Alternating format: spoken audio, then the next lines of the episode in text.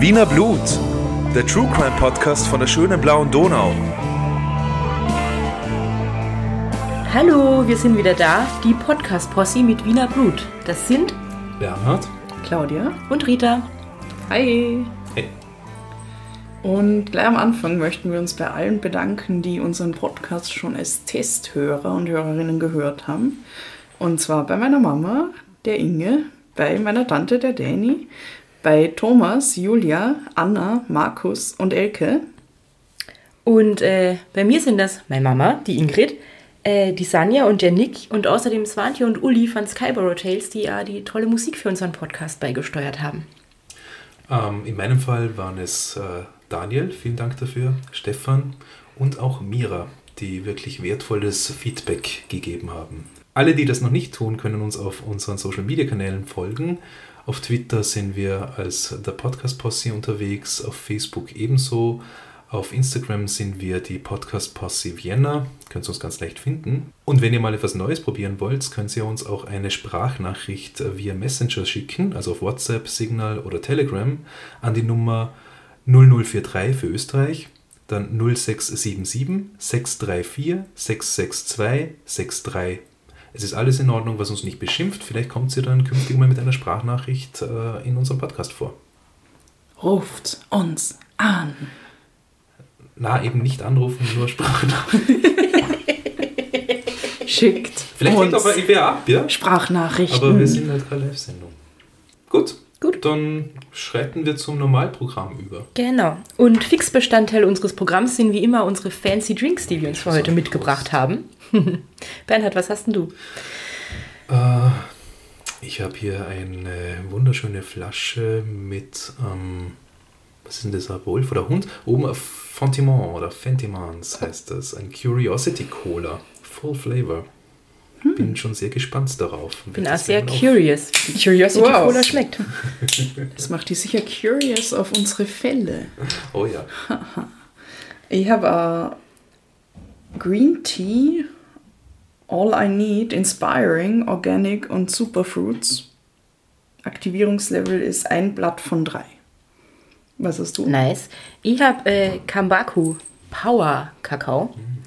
Ich hoffe, der wird mir jetzt viel Energie für die anstehende Folge liefern. Super, dann kann sie ja losgehen. Wir müssen wieder würfeln. Willst du gleich anfangen, Bernhard? Oh, ja. Wenn mir die Serie zukommt, gerne. Oh, hey. 1. Das wird eher nix. Hoffnung stirbt zuletzt. Ich mach mal weiter. 5. Okay, was hab ich? 5. Huch. Was machen wir jetzt? Jetzt müssen wir jetzt wahrscheinlich nochmal würfeln, Claudia. Okay. 2. Okay. Und 2. What the fuck? Absicht. Okay. Well, that's weird. Nochmal. 4. Okay, ich versuche jetzt K4 zu würfeln. 2. Aber der hängt. Der hängt nicht. Das ist ganz eindeutig 2. Ich sehe das nicht, weil da so viele Gläser stehen am Tisch. Ja. Na okay, dann bin das wohl ich. Dann fangen wohl ich an. Jo, bin gespannt. Super. Los geht's. Und zwar, mein Fall ist der erste Fall in der Geschichte dieses Podcasts, dieses noch sehr jungen Podcasts, der kein Mord ist, sondern eine andere Art von Verbrechen. Hauptsache true. Genau. Passiert ist dieser Vorfall am 11. Mai 2003. Der Tatort ist der 1. Bezirk in Wien. Passiert ist es in einem Haus, das für die Öffentlichkeit zugänglich ist, einem Museum. Oh ja! Geil. Oh, nice. Möchtest du es sagen? Die Salina? Hast du es nicht so, Salina? Was? Meinst du die Saliera? Saliera, ja. Was ist das Saliera? Keine Ahnung. Saliera Romania. Es ist der Raub der Saliera aus dem Kunsthistorischen Museum in Wien. Super nice. Tada! Okay, jetzt fragt ihr euch vielleicht, was zur Hölle ist überhaupt eine Saliera? Oder Salina oder wie immer. Die Frage werden wir nicht beantworten können, was das Salina ist. Ja, das stimmt. Außer es googelt noch jemand schnell. Genau. A Saliera ist auf jeden Fall ein Salz- oder ein Pfefferfass und in dem Fall ein sehr dekadentes, also eins aus Gold. Es ist außenrum mit Gold verziert, besteht aber aus Email, Ebenholz und Elfenbein. Die Saliera, um die es jetzt geht, kommt aus der Spätrenaissance. Sie wurde 1540 bis 1943 vom italienischen Bildhauer und Goldschmied Benvenuto Cellini für den Franz I. von Frankreich angefertigt. Das heißt, für diese Saliera hat dieser Benvenuto Cellini 3 Jahre gebraucht. Das ist also ein sehr aufwendiges Projekt, kann man sagen. Sie ist ja die einzige erhaltene Goldschmiedearbeit von Cellini und deshalb ist sie ja verdammt wertvoll. Also jetzt nicht nur, weil sie halt mit Gold verziert ist und Schiss, sondern auch einfach, weil es das einzige Stück ist, das von... Es schneit, sorry. Es schneit. Ich habe gerade alle abgelenkt mit dem Fensterblick hier. Das einzige Kunstwerk, das von Cellini noch erhalten ist. Genau, man kann nicht genau schätzen, wie viel sie wirklich wert ist. Man kann es am Versicherungswert praktisch irgendwie beziffern und das sind 50 fucking Millionen Euro. Wow. Okay, also jetzt erstmal richtig fancy Shit statt weird Shit. Schaut so aus, ja. Wie schaut die Saliera aus? Manche haben damals, zum Zeitpunkt, wo sie verschwunden ist, eher gesagt, naja, sie ist jetzt nicht so besonders schön. Sie ist auf jeden Fall sehr kitschig, sehr goldig und sehr prunkvoll. Also sie hat so ein bisschen von allem too much, in my opinion. Und jetzt möchte ich euch mal fragen, habt ihr die Saliera noch so im Kopf? Ja, ich glaube schon. Ja. Das war so, was soll ich sie beschreiben? Aus dem Gedächtnis raus. Ja, warte, ich zeige euch ein Foto. Ich zeige euch ein Foto von ihr und ihr könnt sagen, was ihr davon haltet. Ja, exakt so habe ich sie vor meinen Augen. Das ist, was ist das? Poseidon oder Neptun, je nachdem, in welchem Kulturkreis wir uns bewegen. Es ist aber wirklich viel so. Von allem. Es ist so in your face, barocker Pomp irgendwie. Auf jeden Fall. Also am Esstisch würde ich sie jetzt nicht stehen haben wollen unbedingt. Wie du schon richtig gesagt hast, Bernhard, befindet sich auf der Saliera, also eine von den Figuren, da sind mehrere Figuren drauf, und eine davon ist Neptun. Mhm. Neptun ist bekanntlich der Gott des Meeres. Ja, genau. Der Gott des Meeres. Das heißt, er steht für das Salz. Mhm. Und neben ihm ist Tellus, die römische Göttin der Erde. Sie steht für den Pfeffer. Mhm. Ja. Und auch für den Teller, auf dem man dann das Gesalzene anrichtet. Wieso ist Tellus überhaupt eine Frau? Sie müsste eigentlich Teller heißen. Teller. Keine Ahnung, warum Tellus eine Frau ist. Tellus! Wenn ihr es wisst, ruft uns an. Ruft uns nicht an. Schickt uns eine Sprachnachricht, das wird niemand abheben. Dann befindet sich auf der Saliera, also neben den beiden Gottheiten, noch ein Schiff und ein Tempel. Und in dem Tempel und in dem Schiff kommen Salz und Pfeffer rein. Darf ich das Ding nochmal sehen, was es schaut aus? Die sitzen irgendwie auf einem Sofa oder so. Oder so einer Steincouch. Also. Ja, eine berühmte barocke Steincouch. Also von der Seite sieht man, glaube ich, nur das Schiff ist das, oder? Das ist das Schiff. Keine Ahnung. Es ist nicht der Tempel auf jeden Fall. Lass mich mal schauen. Also wir werden entweder copyright-freie Bilder für unsere Website finden oder schöne Links setzen. Also eigentlich ist es eine Schüssel, wenn du mich fragst. Aber Schüssel. Ah, vielleicht ist das auch das Füllhorn, weil da ist nämlich noch Füllhorn drauf. Füllhorn. Also die Saliera ist an sich schon sehr rätselhaft. Ich habe schon so viel gelernt. Sie hat da viele Dinge auf sich drauf, also wirklich. Es sind da noch Tiere drauf, Blüten, Früchte, also echt ein Füllhorn. Und die 4 Jahreszeiten. Wow. Much going on, ja. Und die Saliera ist 26 cm hoch und 33 cm breit. Also sie ist so ein relativ kleines, kompaktes Ding. Aber jetzt auch nicht zu klein für einen Salzstreuer, eigentlich doch kommt recht groß. Aus, ne? Darf ich was dazu sagen? Yeah. Das ist nämlich auch so interessant, weil man stellt sich vor einen Salzstreuer und hat so ein kleines Ding vor Augen. Dabei ist das Ding ja nicht riesig. Genau umgekehrt wie bei der Venus von Willendorf. Ja. Da denkst du, irgendwas... So ordentliche Stempelgroße Stempel. Witzig. Das ist wahr. Ich habe einen Kühlschrankmagnet gekauft im Kunsthistorischen Museum von der Venus von Willendorf und der Magnet ist nur unwesentlich kleiner als das Original. Also. Genau, ja. Also alle, die den Film Hellboy gesehen haben, das ist eine große Lüge dort. Sehr große. Insider. Okay. Keine Ahnung, wovon du sprichst. Egal. Oh, die Saliera ist auch rollbar. Also sie hat unten so kleine Elfenbeinkugeln an der Unterseite. Das heißt, man hat sie dann auch über diese langen, langen Tische.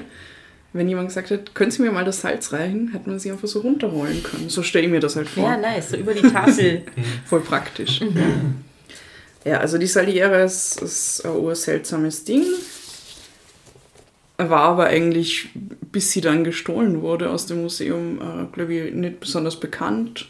Relativ unbedeutend. Mhm. Niemand hat gewusst, was es eigentlich ist. Was für ein PRQ. Ja, ey. Also dem Kunsthistorischen Museum hat das auf lange Sicht, glaube ich, schon einiges gebracht. Ja, direkt halt nicht.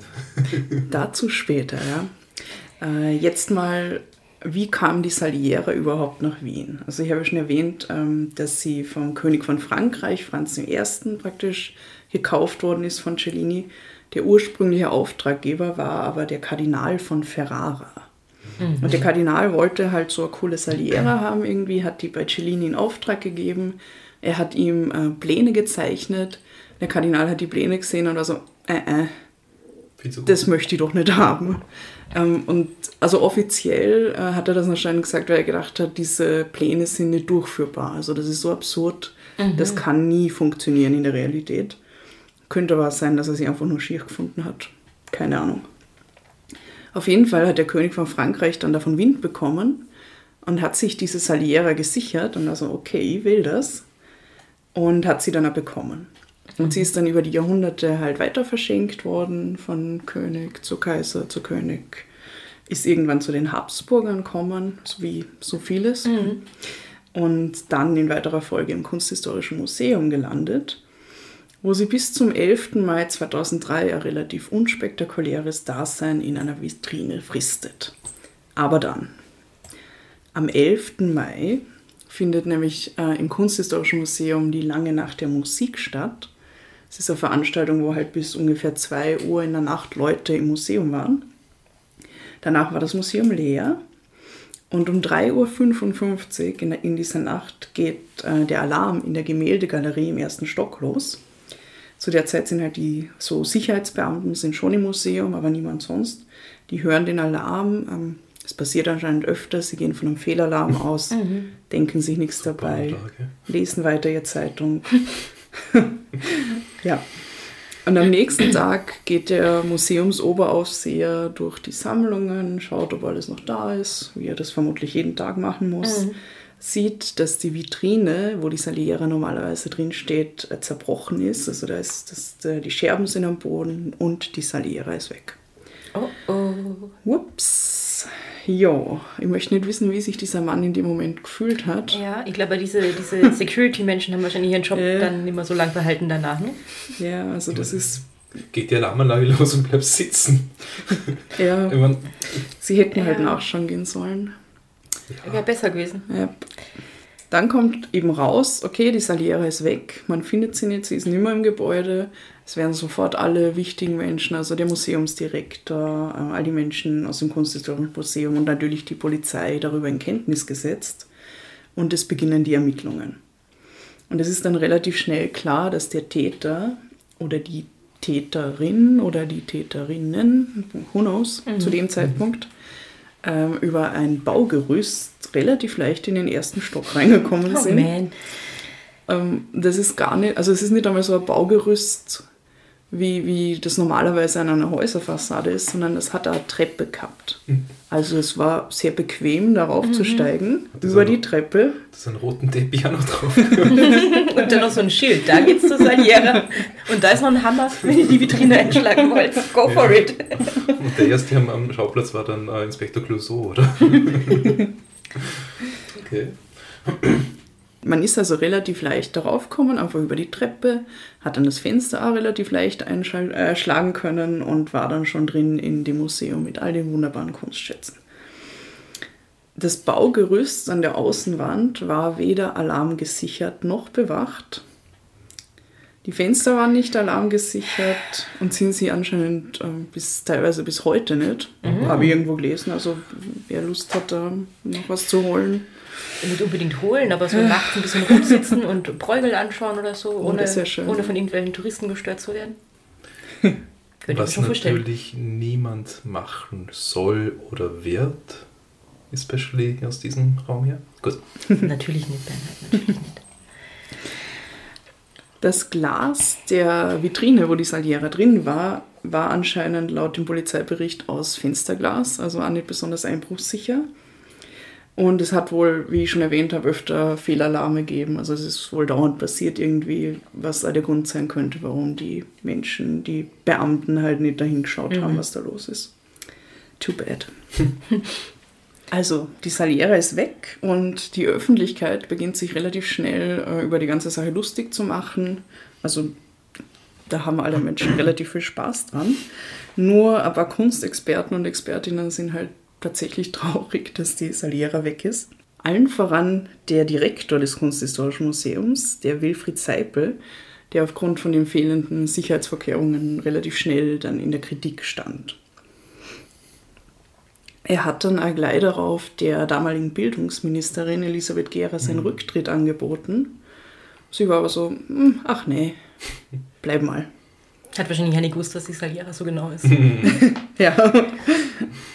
Genau, also vorerst bleibt der Direktor des Kunsthistorischen Museums. Die 3 Sicherheitsbeamten werden allerdings suspendiert und sind ja die ersten, die praktisch in das Visier der Polizei kommen als Verdächtige und werden dann auch befragt. Ja. Also das macht schon Sinn. Ja. Ja. Inside-Job, ja, denkst du da mal dran. Genau, ja. Klar. Vor allem, wenn die sagen, wir sind sitzen geblieben. Das ist eine blöde Ausrede auch hängen, oder?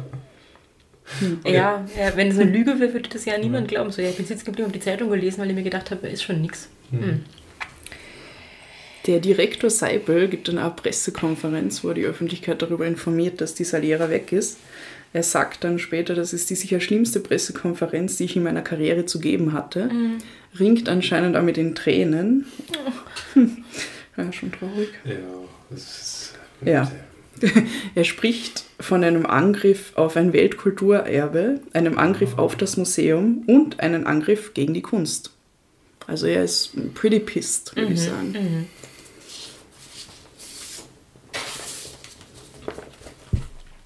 Das Kunsthistorische Museum setzt dann eine Belohnung aus von 70.000 € für Hinweise, die praktisch zum Wiedererlangen der Saliera führen können.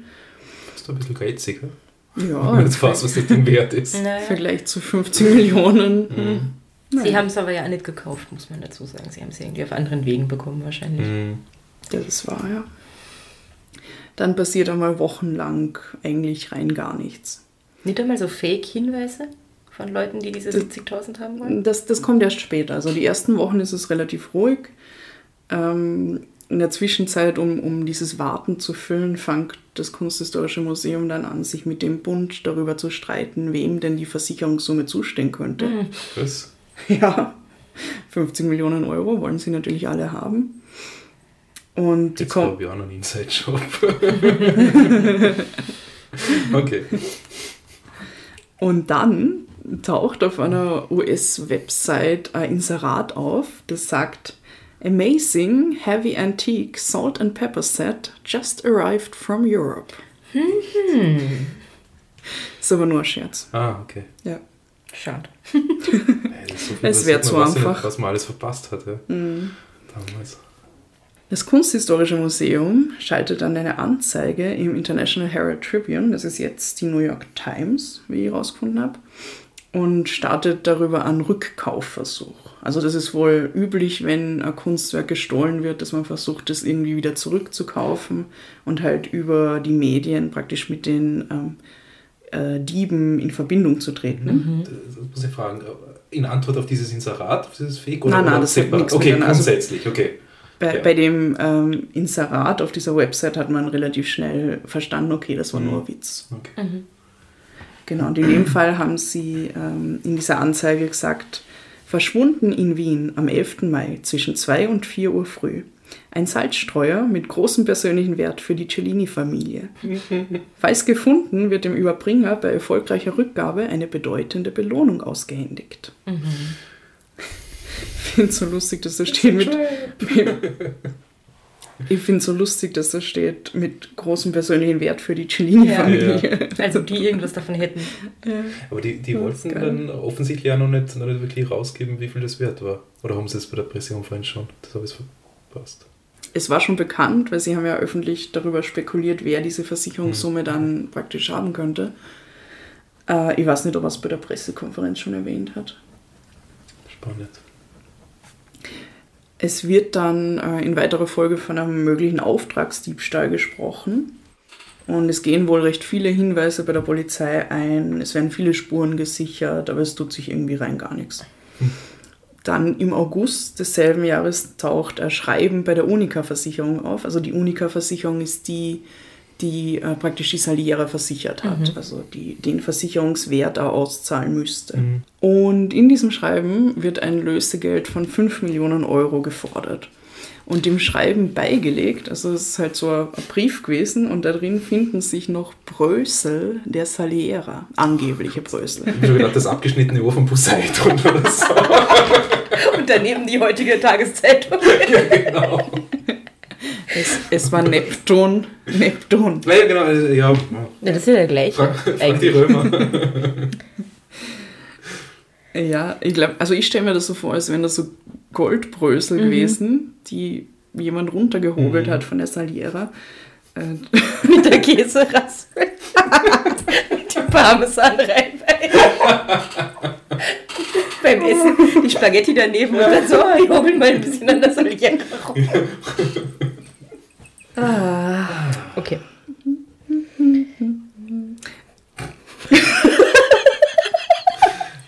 Was für ein schöner Singsang. Das ist nur ein bisschen creepy da. Ui. Okay, ich muss was saufen. Auf geht's mit Saufen. Prost. Ich werde das alles drin lassen. Ja, bitte. Das ist das Beste. Ja. Boah, das ist gut. Wir sagen das nicht, was es ist, weil wir werden ja nicht bezahlt. Aber wer genau aufgepasst hat, der weiß, was die Claudia trinkt. Okay. Angebliche Brösel.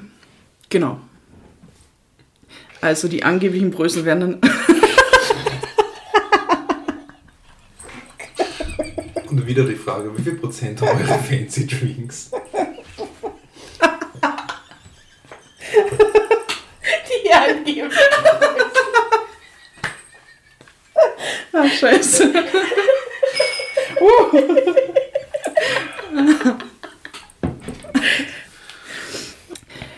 Im Kurier werden dann auch von den Ermittlern kodierte Inserate geschaltet. Da heißt es dann drin, Sarah, please come back. Was? Was soll ich das verstehen? Sarah ist die Saliera. Mhm. Ja, aber... Ja, aber wer soll das verstehen? Also woher war es denn der Kunstdieb, dass mit Sarah sei Saliera gemeint ist? Das ist eine sehr gute Frage. Ich glaube, die wollten nicht den Kuriersponsor mit den Inseraten, ne? Weil, also, hä? vielleicht, weil... Davon? Aber also, das ist irgendwie im Brief drin vielleicht. Hä? War das im Brief drin vielleicht? Hat er mit Sarah unterschrieben? Vielleicht, ja. Aber wenn, dann haben sie das nicht öffentlich gemacht. Also. Aber es wird schon irgendeinen Sinn gehabt haben. Ja. Hoffentlich. Und unter diesem Sarah Please Come Back gibt es dann auch den Link zur Homepage desaliera.com. Also vielleicht war das dann der Hinweis für den Dieb, dass das irgendwas mit ihm zu tun hat. Mhm. Und auf der Homepage hat man dann irgendwie über so verschlüsselte Hinweise weiterkommen können zu einer speziellen Adresse, nur für dich, wie das dort gestanden ist. Zu dieser Adresse ist man nur hinkommen, wenn man die letzten 5 Wörter vom 2. Absatz, 5. Zeile, ohne dem letzten Wort aus dem Brief richtig eingegeben hat. Okay, sie haben den Dieb für echt schlau gehalten. Weil ich würde das nicht schaffen, ich würde schon aussteigen bei dieser Anleitung. Das muss irgendwie in dem Brief drin wissen sein. Kann sein, ne? Okay. Ja, es hat dann anscheinend dann nichts gebracht. Also über diese Homepage ist jetzt nie der treffende Hinweis reinkommen. Mhm. Und ein Jahr nach dem Verschwinden, also es tut sich ein Jahr wirklich nicht besonders viel. Und dann ergibt sich das nächste Kuriosum in dem Fall. Und zwar kontaktiert jemand den Museumsdirektor, den Herrn Seipel, und sagt ihm, ich habe da ein paar Hinweise, so ein Freund von mir, der war schon im Gefängnis und der hat die Saliera und ich helfe dir, sie wiederzukriegen. Mhm. Der Museumsdirektor, der ja so traurig darüber ist, dass die Saliera nicht da ist, beschließt, das in die eigene Hand zu nehmen und das selber zu machen. Fahrt dann sogar bis nach Italien, weil ihm halt gesagt wird, dass Saliera da unten in Italien ist und er soll da hinfahren und sie abholen. Als er in Italien ankommt, sagt ihm dieser Mann, der ihn kontaktiert hat, aber sie ist jetzt doch wieder in Wien, sorry. Also fährt er zurück nach Wien und ja, merkt dann halt irgendwann, dass er total verarscht wird. Ich freue mich auf die Hollywood-Skala. Und er zeigt es dann auch an, dass also dieser Mann kriegt dann ein Verfahren. Es kommt heraus, dass der Typ, den er angeschwärzt hat, eigentlich zu der Zeit im Gefängnis war. Also die Saliera natürlich nicht stehlen hat können. Und ja, also der kriegt dann auch seine Strafe dafür, für diesen Betrugsversuch. Sehr kurios. Und dann tut sich wieder sehr, sehr lange nichts, nämlich bis 2006. Und 2006 geht es dann Schlag auf Schlag. Am 20. Jänner geben die Ermittlungsverantwortlichen nämlich eine Pressekonferenz und da sagen sie, dass sie schon vor längerer Zeit den Dreizack, den der Neptun auf der Saliera in der Hand hat, erhalten haben in einem Brief. Also haben sie ihm doch was abgehackt. Ja. Wow. Ja, aber vielleicht hat er den nur in der Hand, der ist so reingesteckt gewesen. Also du meinst, genau, jetzt los. Also den haben sie nicht runtergebrochen, sondern der Dreizack ist abnehmbar. Den hat man so rausschieben können. Das ist wie bei Lego. Das ist schon so ein integrierter Zahnstocher im Salzfass. Sozusagen kannst du den Dreizack rausziehen, die irgendwas, was dir zwischen den Zähnen hängt, rausholen, steckst ihn wieder zurück. Ja, glaubst du, das gab ja nur Arm. Für alle. Es war ein Barock, die haben sich nie die Haare gewaschen und sich deswegen Perücken aufsetzen müssen, weil ihnen alle Haare ausgefallen sind. War das so nach dem Motto, warum rübst du dir und kurz? Genau so. Ja. Dann haben wir das Dreizack gemeinsam verwenden, da hast du recht. Die Polizei hat also den Dreizack erhalten. Den haben sie in einem Frischhaltesackerl hinter einem Stromverteilerkasten im Wiener Burggarten gefunden. Also nach dem Hinweis von der Person, die ihn dort versteckt hat, ja. Nimm den Sackerl für den Dreizack.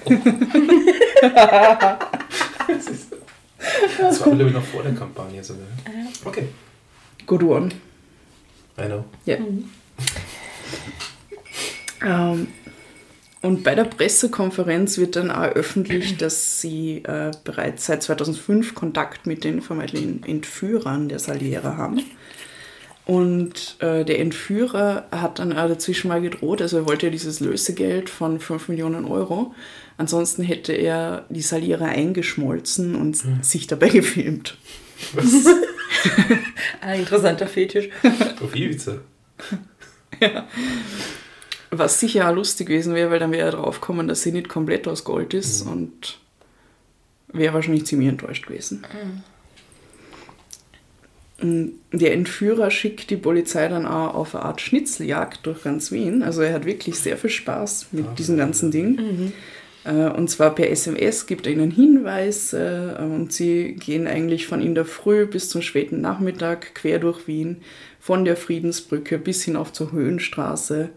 Und dann kommen sie am Ende an den letzten Ort der Schnitzeljagd und da wartet dann ein Ausdruck auf sie, wo drauf steht, vielen Dank für Ihre Bemühungen, wir werden uns in Kürze melden. Oh Mann. Was dann aber auch nicht passiert. Aber ein schönes gratis Team-Event für die Polizei.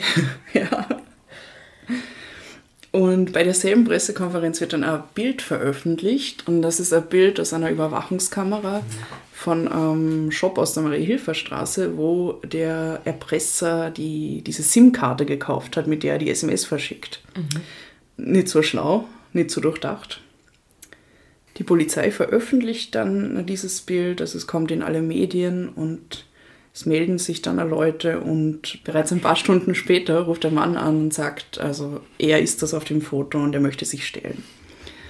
Und dieser Mann ist Robert M., er ist 50 Jahre und er kommt aus Wien-Neubau und vom Beruf ist er...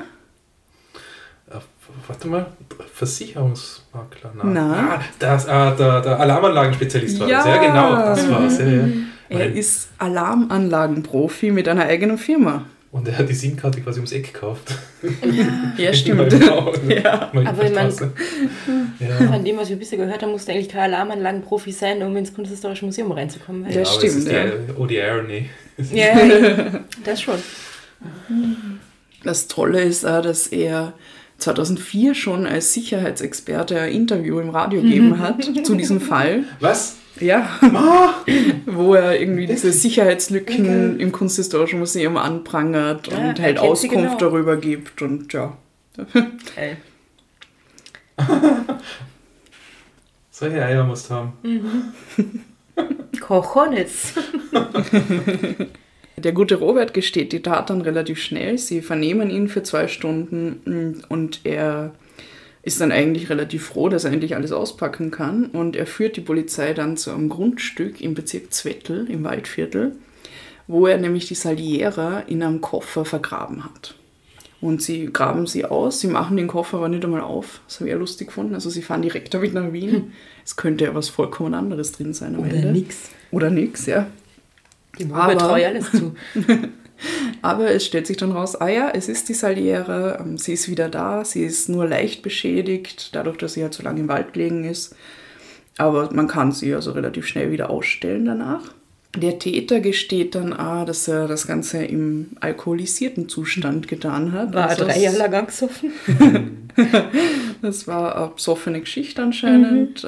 Er hat die Saliera, nachdem er sie gestohlen hat, über 1 Jahr unter seinem Bett aufbewahrt. Ja. Und irgendwann hat er gedacht, ja, er schafft sie jetzt doch lieber ins Waldviertel und vergrabt sie. Wow. Er erzählt dann auch, dass er die Saliera ein paar Wochen, bevor er sie dann entführte, im Museum kennengelernt hat. Also er hat... Ihr erstes Date war im Museum. Hallo, ich bin Robert M. Wer bist du? Ich bin die Saliera. Hallo. Was ist denn dein Lieblingsbild da? Magst du lieber grobes oder feines Salz? Oder bist du mehr so der Meersalz-Typ? Ja. So. Focus. Okay. Der Ritter. Alles gut. Don't mind. Möchtest du rausgehen? Er hat sie kurz vorher im Museum kennengelernt. Es war gerade schön, weil du gesagt hast, die waren wohl leicht beschädigt, ein bisschen zerbröselt. Kennt ihr diese Momente, wo man dann so da sitzt und einfach nur mal auf seine Fingernägel schaut? Mir vielleicht geht dann alles ein bisschen schneller. Was? Nix. Mit unseren Zuhörerinnen und Zuhörern geredet. Jetzt sollte man vielleicht auch wieder tun. Kennst du diese Momente, wo man sich einfach mal auf die Fingernägel schaut, wenn man irgendwie sonst nichts Besseres zu tun hat und hofft, es geht jetzt einfach alles.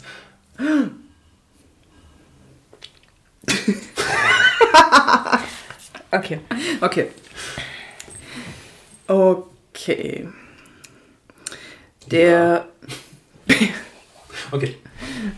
Der Robert M. gesteht dann auch, dass er die Saliera ein paar Wochen vorher das erste Mal im Museum...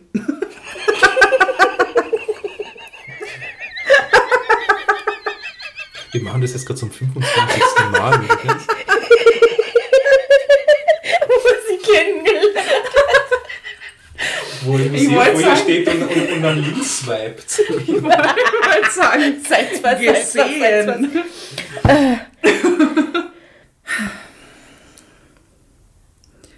Robert M. erzählt dann auch, dass er die Saliera das erste Mal vor ein paar Wochen gesehen hat, als er im Museum bei einer Führung war.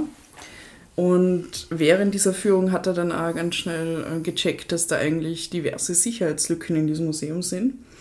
Und hat sich vielleicht schon mal gedacht, so, vielleicht komme ich da in ein paar Wochen wieder vorbei und schauen wir das genauer an. Kennst du das, wenn du dir denkst, das ist eine richtig scheiß Idee und die sollte das nie machen und sobald du das nächste Mal betrunken bist, machst du es? Wahrscheinlich ist es ihm so gegangen. Ja, das ist gut möglich. Ja. Mal schauen, was unter meinem Bett so liegt. Und in der Tatnacht steigt er dann halt über diese Treppe, also bei diesem Gerüst, in den ersten Stock, schlagt durch das Fenster ein, kommt dann aber drauf, dass er sein Stanley-Messer vergessen hat, das er, glaube ich, braucht, um die Vitrine irgendwie zu öffnen. Geht dann in Ruhe nochmal runter, holt es aus seinem Auto, geht mit dem Messer wieder rauf und genau, schlagt dann die Vitrine ein und nimmt sie sich mit. Und dafür hat er, ich glaube, irgendwie 50 Sekunden Zeit gehabt, also bis dieser Alarm dann losgegangen ist. Und das hat er aber locker geschafft. Also es klingt, als wäre das eine recht gemütliche Sache gewesen für ihn. Weil er hätte sich nicht stressen müssen, es ist ja niemand gekommen. Also eigentlich hätte er sich gar nicht so beeilen. Er hätte noch mehr nehmen können. Ja. Oder wiederkommen. Wiederkommen vielleicht. Ja, wenn die fünfmal losgeht, schauen die auch nicht. Dann erst recht nicht wahrscheinlich, ja. Und er sagt dann einem Verhör, dass er überhaupt nicht gewusst hat, wie wertvoll die Saliera eigentlich ist. Das glaube ich ihm sogar. Mhm. Also er hat sich vielleicht schon gedacht, die ist recht wertvoll, aber ich glaube nicht, dass er von 50 Millionen Euro ausgegangen ist. Es gibt ein ganz tolles Krone-Interview mit dem Entführer, wo er sagt, ich wollte am Morgen danach alles rückgängig machen. Als ich in den Zeitungen gelesen habe, dass dieses Salzfass angeblich 50 Millionen Euro wert ist, dachte ich, da kriege ich ja lebenslang. Ich habe alle Zustände bekommen. Ich habe einfach keinen Weg gefunden, die Sache zu beenden. Und die Kronenzeitung fragt, Sie haben sich niemandem anvertraut? Keinem Menschen, sagt er. Mein Anwalt sagt, wieso hast du nicht wenigstens den Bundespräsidenten angerufen? Wenigstens, ja. Das war's ja nicht. Ich meine, der Bundespräsident ist... Das oder Klästil noch? Ja. Der hätte sie ja rausgeholt. Der Tommy. Sicher. Sie fragen ihn dann in diesem Interview auch noch, wieso musste es eigentlich die Saliera sein? Und er sagt, mir wäre jedes Kunstwerk recht gewesen, aber die meisten Bilder sind sehr sperrig. Die Saliera ist so schön handlich. Jo. Und er erzählt dann auch noch, meine Idee war, dieses Alarmsystem zu knacken. Ich verspürte da eine ungeheure Versuchung. Als ich wieder einmal am Baugerüst vor dem Museum vorbeiging, unbewacht natürlich, habe ich dieser Versuchung nachgegeben. Es war eine Schnapsidee. Die Kronenzeitung fragt, Sie waren betrunken? Ich kam von der Disco Titanic und hatte 5 kleine Biere und 2 Tequilas getrunken. Schätzungsweise 1,5 Promille. Jo. Ja. Yep. So eine Geschichte. Ich habe schon diese Disco gehört. Die ist relativ bekannt. Ah, ja. Immer noch. Ich glaube, die gibt es immer noch, ja. Jetzt wäre ich wahrscheinlich im Alter, wo ich auch reinkomme. Bei den Ü40-Partys. Autsch. Ach, Robert. Nein, ich erinnere mich an den Typ und der war eigentlich echt so grundsympathisch. Also, ist er rübergekommen. Das ist ein gutes Stichwort. Er wird nämlich wirklich zum Sympathieträger in den Medien irgendwie hochstilisiert. Und es gibt dann anscheinend eine Umfrage von der Kronenzeitung, wo sie fragen, mit wem die Menschen lieber einen Abend verbringen würden. Mit dem Dieb der Saliera oder mit dem Direktor des Kunsthistorischen Museums. Und ja, der Robert M. gewinnt da haushoch. Ja. Das ist gemein. Das ist fies. Und was noch viel fieser ist, er hat nämlich in einem Interview dann gesagt, also der Robert M. hat gesagt, er wollte nicht mit dem Herrn Seipel verhandeln, weil er wollte lieber mit jemand Intelligenterem reden und deshalb hat er sich bei der Uniqa-Versicherung gemeldet. Bam. Ja, also das ist mal ein Diss. Das ist in der Krone gestanden. Ja. Das ist... Ja, es ist fies. Zurück zur Saliera. Also sie wird dann am 22. Jänner von der damaligen Innenministerin Liese Prokop wieder symbolisch an das Museum übergeben. Und da gibt es dann auch so eine Art Pressekonferenz, wo die Elisabeth Gehrer dabei ist und der Herr Seipel. Und sie nehmen die Saliera beide ohne Handschuhe in die Hand bei dieser Übergabe. Worauf Expertinnen dann schon wieder aufschreien, weil das ein absolutes No-Go ist. Ja, klar. Ja, also der Wilfried Seipel kommt in dem Ganzen nicht besonders gut weg. Viele Fehler. Und ab 31. Jänner 2006 ist die Saliera dann wieder im Kunsthistorischen Museum ausgestellt. Am 3. Februar passiert dann auch noch was Lustiges. Da werden auf eBay nämlich 3 Kilo Erde vom Saliera-Fundort versteigert. Das Letztgebot für diese 3 Kilo Erde, 123 Euro immerhin. Wow. So schnell. Dann beginnt der Prozess und der Robert M. wird in erster Instanz zu 4 Jahren Haft verurteilt. Es ist aber anscheinend irgendeine Art Verfahrensfehler passiert in diesem Prozess und der oberste Gerichtshof hebt dann im März 2007 dieses Urteil aus formalen Gründen auf und ordnet eine neue Durchführung des Verfahrens an. Das heißt, dann gibt es wieder einen Prozess und in diesem Wiederholungsprozess wird er dann am 26. Juni 2007 statt zu 4 Jahren zu 5 Jahren Haft verurteilt. Das ist irgendwie blöd gelaufen für ihn. Aber ja, also er akzeptiert das Urteil und er wird dann aber schon 1 Jahr später, im Oktober 2008, wegen guter Führung wieder vorzeitig entlassen. Man hört dann, er hat schon einen neuen Job im Petto, vermutlich wieder als Sicherheitsexperte, weil er wirklich bewiesen, dass er was drauf hat. Ja. Und ja, mittlerweile, ich weiß gar nicht, ob er einen neuen Namen hat oder wie er immer das dann für ihn gelaufen ist, aber ich hoffe, es geht ihm gut, ich hoffe, er macht keinen Blödsinn mehr. Glaubst du, der heißt nicht mehr Robert? Ist so funny. Was sind da? Die noch sagen, eine Folge von diesem spektakulären Kunstraub war, dass dann eine Kunstklappe installiert worden ist. Das ist wie eine Babyklappe, nur für Kunst. Also die gibt es in mehreren europäischen Städten und da sind ja relativ viele Kunstwerke dann zurückgegeben worden über so diese Klappe. Nur die Saliera war halt nie dabei. Aber das ist ja... Weil das heißt, mit der Kunstklappe ist okay, nehmen wir halt das mit, kannst du mal wieder zurückgehen. Ja, wenn du es nur mal für ein fancy Dinner irgendwie in dein Wohnzimmer hängen willst oder so, dann brauchst du es nicht mehr. Was ich 250 Jahre alt die Buch durchgelesen habe, ohne Handschuhe. Ja. Okay. Genau, und das ist die Geschichte der Saliera. Und die Geschichte ist echt toll. Ja, unfassbar. Und das ist sehr nice. Richtig freut, wie du gesagt hast, du machst die Geschichte. Ich habe mich auch gefreut. Ja. Es ist einfach alles so absurd. Es ist so absurd und es gibt noch so viel mehr Absurdes. Also wenn ich wochenlang Zeit gehabt hätte, um das zu recherchieren, dieser Fall hat so viele Absurditäten, es ist vielleicht unfassbar. Vielleicht nochmal ein Follow-up oder so. Super. Bernhard, du freust dich schon so auf die Hollywood-Skala. Ja. Ich glaube auch, dass dieser Film da ganz weit oben ist, der darüber gedreht werden könnte. Das ist so auf dem Niveau von Ocean's 11, ja, oder? Genau, daran habe ich ja die ganze Zeit denken müssen. Nur halt noch lustiger. Ja. Weil also, österreichisch und irgendwie ein bisschen deppert. Also ich habe da schon Gesichter vor Augen, die da mitspielen könnten. Das ist ganz toll. Ne? Oh, wer? Na, das verrate ich dann, wenn ich das Drehbuch verkaufe. Ah ja, okay. Ich finde, der Palfrader wäre guter... Saliera, die. Das wäre gute Saliera. Neptun, unser Kaiser und Gott in dem Fall. Weil da stellen wir lustig vor. Ja? Ja. Auf jeden Fall, es wäre ein toller Film. Ja, auf ganz jeden sicher. Fall, ja. Also ich gebe dem 5 Sterne auf der Hollywood-Skala. Very entertaining. 5. Ja. Also, sonst hätte ich ihn nicht ausgewählt. Na schön. Danke, Claudia. You're welcome. Damit kommen wir eigentlich schon ans Ende. Unserer dieswöchigen Episode. Magst du noch irgendwas zu den Quellen sagen? Oder war das war das Kronenzeitung? Nein. Du Arme.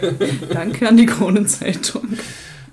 Meine Quellen waren tatsächlich eigentlich nur Zeitungen und Archive.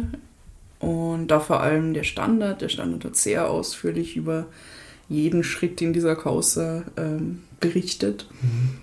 Dann noch die Kronenzeitung, die Wiener Zeitung, ORF.at, also es gibt relativ viele Chronologien des Falls und da habe ich eigentlich das Allermeiste her. Ja, liebe Leute, diesen Podcast hört ihr künftig übrigens im Wochentakt. Die ersten 3 Folgen sind ein bisschen schneller erschienen. Künftig wird es Donnerstagvormittag sein oder idealerweise Donnerstag früh, damit ihr mit uns allen in euren wunderbaren Ohren schon in die Arbeit fahren könnt. Und bis dahin... Habt's euch lieb und habt's uns gern. Ciao. Baba.